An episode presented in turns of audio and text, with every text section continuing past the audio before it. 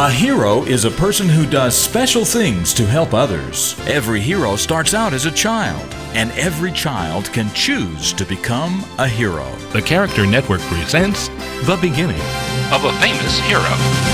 Andrea Castañón was born over 200 years ago in a very dangerous place, the Mexican desert beside the Rio Grande River.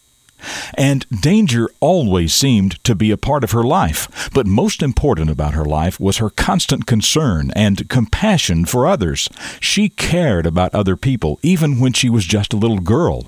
When fighting began between the rich landowners from Spain and the Mexican farmers like her own father, Andrea's family moved to Texas, which was then part of Mexico. Andrea was only nine years old when she made a promise to herself to always help anyone fighting for their freedom, no matter how dangerous it might be for her.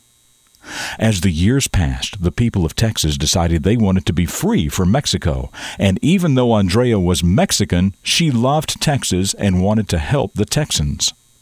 She became friends with people like Sam Houston, William Travis, Davy Crockett, and Jim Bowie, who were very important names in the history of Texas. When they heard that Mexican soldiers were coming into San Antonio ready to fight, Andrea went into the Alamo with the Texans ready to help out in any way she could. It was there that Jim Bowie became very sick. She did everything she could to care for him. Then fighting broke out all around her, and she became very sad to see all the people who died at the Alamo.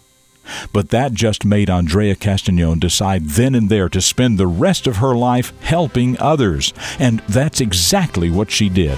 She lived to be 113 years old, and she was a hero. I'm Jim Lord. That's what I know about the beginning of this hero, and I know that you can become a hero too.